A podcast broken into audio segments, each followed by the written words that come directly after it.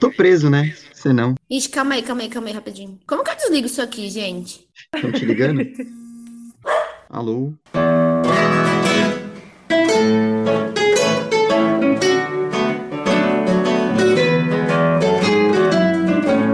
Salve, companheirada! Eu sou o Gabriel e hoje a gente está aqui para mais um episódio do podcast do setor de formação. Hoje a gente vai falar sobre coronavírus. Como que fica a nossa saúde? O governo está falando a verdade para nós? Para isso, eu vou conversar com a nossa companheira Luana. Diga olá, Luana. Salve, companheirada. E com ela, a infectologista das massas, doutora Érica Fontana. Diga olá, Érica. Olá, olá todo mundo, guerreiros e guerreiras. Érica, se apresenta aí, quem é você? Para quem ainda não te conhece, se é que isso é possível, se apresenta aí para o povo. Tá certo, Gabriel. Então, gente, meu nome é Érica, eu sou militante do MTST, sou da coordenação estadual aqui de São Paulo e também sou médica infectologista. Érica, obrigado pela participação aqui no nosso podcast. E a primeira pergunta que eu queria te fazer é: o governo tem falado aí de cancelar o isolamento, de dar uma baixada na, na quarentena das pessoas. O isolamento geral, ele é realmente necessário? E o sem-teto que não puder aderir ao isolamento, porque faz um bico, é vendedor de rua, ambulante, é trabalhador informal, é Uber, taxista. Tem como ele se proteger para diminuir a exposição dele ao vírus? Para ele ficar um pouco mais protegido? Perfeita pergunta, Gabriel. Então, é o seguinte, gente. No mundo todo, a medida que tem se comprovado de fato eficaz para o controle da, da pandemia do coronavírus é o isolamento que a gente chama de isolamento horizontal. Ou seja, é o isolamento de todo mundo, não só dos gru do grupo de risco. O que, que precisa ser feito? Botar esse povo para trabalhar, preservar os idosos, preservar aqueles que têm problema de saúde, mais nada além disso. Esse isolamento do grupo de risco a gente chama de isolamento vertical. A gente tem vários exemplos como por exemplo o prefeito de Milão. Milão né, é uma cidade da Itália. No início da epidemia lá, ele tinha um discurso muito semelhante ao do Bolsonaro. Milão não pode parar, é, aquela coisa de normalidade. A economia não pode parar. Quando a epidemia chegou com, com bastante força na região e, e aconteceu de muita infecção e muitas mortes, ele pediu desculpa publicamente, mudou o discurso em entrevista à rede italiana RAI no fim de semana, Sala reconheceu o erro. Foi algo inimaginável. Ninguém tinha entendido ainda a violência do vírus, disse ele. E preconizou o isolamento de todos, né? o isolamento horizontal. Um pouco parecido com isso é mais ou menos o que acontece nos Estados Unidos, onde o presidente Trump tinha uma postura de mais desleixo, né, e, e com relação à epidemia. E hoje os Estados Unidos é o epicentro da pandemia, é onde tem mais, no maior número de casos, tem aumentado, na verdade, o número de casos de pessoas infectadas e tem aumentado também muito o número de mortes. É onde a epidemia vem crescendo mais. E aí o discurso do presidente dos Estados Unidos muda um pouco e começa a, ser mais numa, numa linha de preocupação, de cuidados e de isolamento.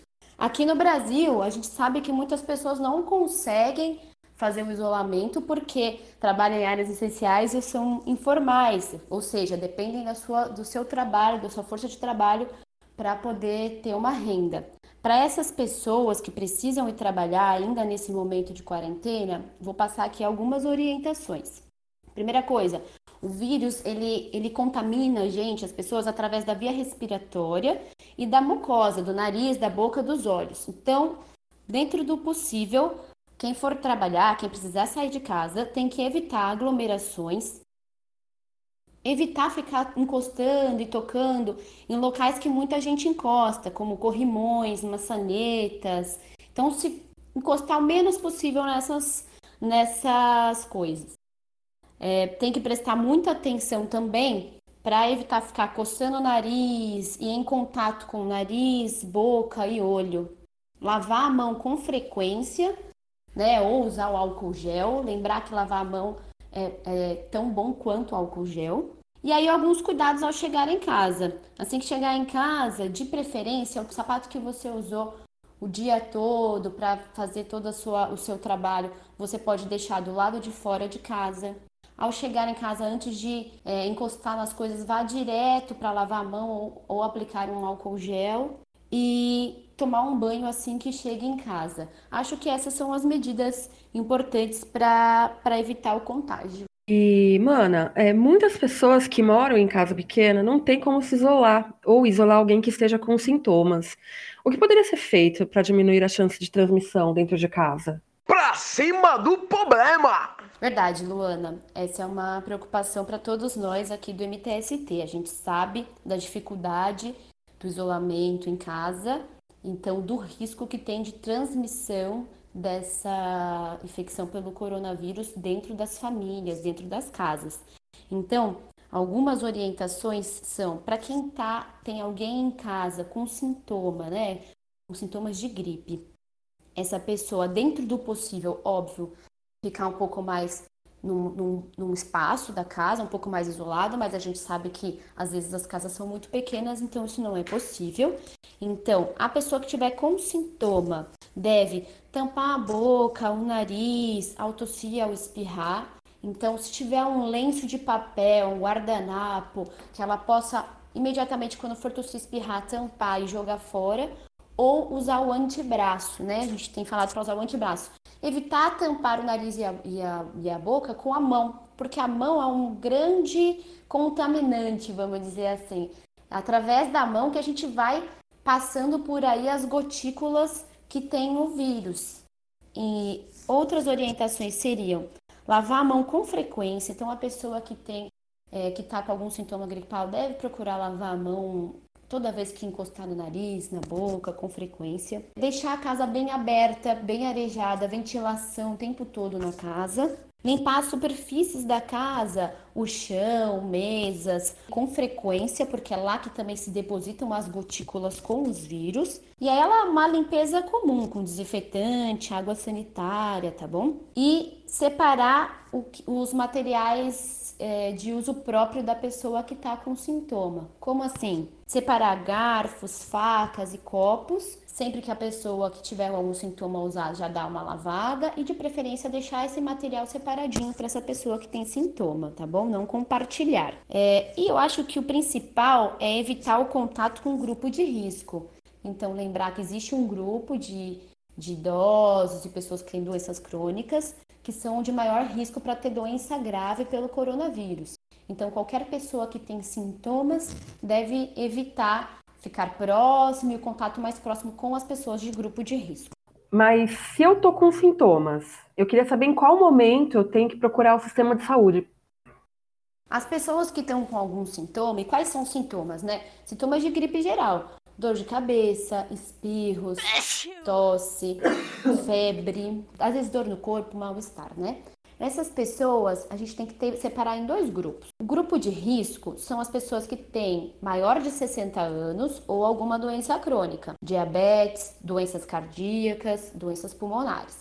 Esse grupo de risco, se tiver sintomas de gripe, então esses sintomas que eu falei agora há pouco, elas precisam, essas pessoas precisam ir para um posto de saúde ou para um hospital, para um serviço médico para serem avaliadas porque a nossa preocupação é sobretudo a parte respiratória. As pessoas que não têm risco, pessoas menores de 60 anos, que não têm nenhuma doença crônica, não precisam ir imediatamente procurar o serviço de saúde. Se essas pessoas que não têm risco é, manifestarem algum sintoma desses sintomas de gripe, elas devem ficar em casa, ter todo esse cuidado que a gente já conversou para evitar a transmissão dentro de casa mas se cuidar em casa como uma gripe. O sinal de alerta para que essas pessoas procurem um serviço de saúde é a falta de ar. Se pessoas que não são de grupo de risco tiverem falta de ar, então anda um pouquinho e fica cansado, faz alguma coisa já sente aquela, aquela dificuldade de respirar, aí sim procurem um serviço de saúde. Então, para pessoas que não são de grupo de risco, atenção à falta de ar. Falta de ar é o sinal de alerta que precisa procurar um serviço de saúde. E eu acho importante a gente colocar que para você, companheiro, que tem alguma dúvida, que ainda ouviu alguma coisa na televisão, não sabe se é verdade, recebeu alguma notícia no WhatsApp, não sabe se deve seguir aquela orientação com relação ao coronavírus, a nossa Brigada de Saúde disponibilizou um número de WhatsApp que você pode entrar em contato e perguntar para eles: mas espera aí, essa notícia aqui que eu recebi, essa orientação aqui que estão me dando, é verdade? É uma notícia falsa? Como é que eu faço? Então tem um número que eles disponibilizaram para você, companheiro, mandar uma mensagem e tirar a sua dúvida. O número é o seguinte: é o DDD 11, número 98174 3090. Vou repetir. É o DDD 11, número 98174 3090. A gente está encaminhando aqui para o final. Eu gostaria de agradecer muito a Érica. Érica, você tem alguma coisa para encerrar? Você gostaria de dizer alguma coisa? Acho que o que a gente precisa dizer agora para todos os companheiros e companheiras que estão ouvindo a gente é que eu entendo que a grande arma do sem teto, a grande arma do MTST, de todos nós, para lidar com esse momento da pandemia do coronavírus é a solidariedade e o cuidado coletivo. Então, é a gente ajudar os companheiros e companheiras idosos que não podem ficar saindo de casa, fazer uma compra, chegar junto com a medicação, o que for necessário. É a gente ajudar é, a mãe, o pai que tem crianças pequenas e que precisam ir trabalhar porque não tem outra fonte de renda. De repente, ajudar a ficar com essas crianças e cuidar delas, ou ajudar a cuidar das crianças, das mães que estão com sintomas, que estão doentes. Então, entender que nesse momento é importante um cuidado individual e um cuidado coletivo. E eu acho que é uma grande marca do MTST a solidariedade e o cuidado coletivo. Essa marca, essa nossa característica é o que vai ajudar todos nós nesse momento da pandemia. Eu queria agradecer muito aqui a oportunidade da gente conversar um pouquinho sobre essas informações, parabenizar pelo, pelo podcast, por essa iniciativa, dizer que estamos juntos, nós vamos enfrentar isso junto e vamos sair ainda mais fortalecidos. Tamo junto, companheira. Muito obrigado pela participação, Luana. Eu que agradeço também a oportunidade de conversar aqui com vocês. E vou pedir para que vocês continuem aí ouvindo, porque temos a segunda parte falando de como a economia fica nesse momento de pandemia causada pelo coronavírus. Obrigada, gente. velha, levanta povo, cativeiro acabou. Ele tá de pé!